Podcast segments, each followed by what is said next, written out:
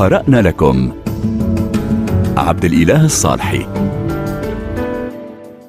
في حلقة هذا الأسبوع من برنامج قرأنا لكم نتوقف عند شعر الشاعر المصري المتميز والنادر عبد الحفيظ طايل الذي غادرنا مؤخرا بعد صراع مرير مع المرض. شاعر رهف رقيق وملتقط ماهر للتفاصيل في تجربته مع قصيدة النثر المصرية وفي ذات الوقت التزام وجودي بمقاومة الظلم بكل أشكاله وانحياز مطلق للناس الأكثر بساطة وشعبية وإيمان لا يكل لقيم الجمال والحب والحياة. لنستمع إليه في هذه القصيدة البديعة إلى سانتزو التي استلهمها من الفيلسوف الصيني سانتزو صاحب كتاب فن الحرب الشهير والذي كان يقول بأن معارك الحياة تخاض انطلاقا مما هو بين يديك سواء كان سكينا أو مطرقة أو أي شيء آخر. اسمعوا واستمتعوا. إلى سانتزو. إن كان كل ما تملكه هو مطرقة فستبدو لك كل مشكلة على هيئة مسمار. لا أملك حتى مطرقة. ولذا فالمشكلات التي تواجهني لا ملامح لها. مثلا تغرق الغرفة عندما أخرج من باب الثلاجة لشراء علبة سجائر تاركا باب الثلاجة مفتوحا. هذا الأمر يغضب الجيران جدا. أيضا صديقتي الوحيدة المروحة تخونني من وقت لآخر.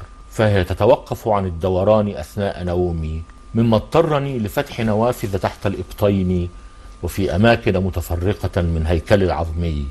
أثر هذا على قدرتي على الدندنة وحيدا بأغاني المفضلة. فالريح بدأت تصفر في الهيكل وتفرض علي أغانيها.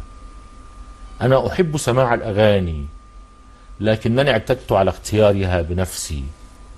أما أغاني الريح فهي تأتي بما لا يشتهي السفن. كنت أصحو من النوم أحتسي قهوتي وأسمع الأغاني لمدة ساعتين. ولفترة قريبة جدا كنت أدندن ما حفظته منها لكنها تسربت الآن من الفتحات.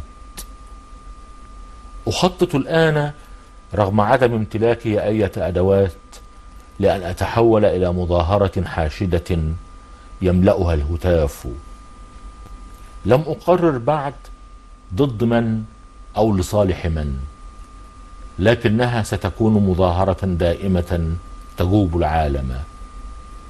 ربما أتحور إلى عاشقين يملآن الحدائق العامة أو إلى نوافذ وشرفات وتطبيقات موبايل ثورية ولعب للأطفال الفقراء. عبد الحفيظ طايل كان أيضا مسكونا بالجانب النظري وبالتفكير في الشعر وقصيدة النثر ويحاول ما أمكن المزاوجة بين النظريه والواقع. لنستمع إليه في هذا الحوار مع الإعلامية فاطمة السردي متحدثا عن علاقة الشاعر باللغة والغموض والتشظي الوجودي. في قصيدة النثر أو في غيرها من من الأشكال كل ما كانت القصيدة فيها شعر أكتر كل ما كانت القصيدة بتميل أكتر للفن وبتنتصر للفن كل ما هيبقى فيه يعني تفسيرات من الناس إنه فلان بيحاول يفكك ذاته ويفهم ذاته أكتر يعرف كذا يعرف كذا يعرف كذا. عن طريق مفردات بتتحط جنب بعضها بشكل لا منطقي وبشكل يعني مفارق للغة العادية.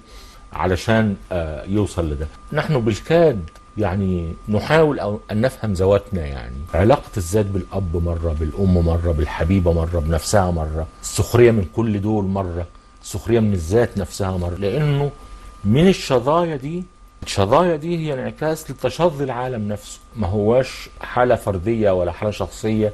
منفصلة عن تشظي هذا العالم. أيضا إلى جانب اهتمامه بالشعر والكتابة كان عبد الحفيظ طايل مهتما حد الهوس بقضايا التعليم في مصر وأسس مركزا لدراسات قضايا التعليم الذي كان يرى في تراجعه وانحطاطه واحدة من أهم مشكلات مصر الحالية. خلف طايل وراءه عدة دواوين شعرية متميزة منها عائلة يموت أفرادها فجأة ومدمن الغناء ورواية يتيمة عنوانها فقه الانتهاك.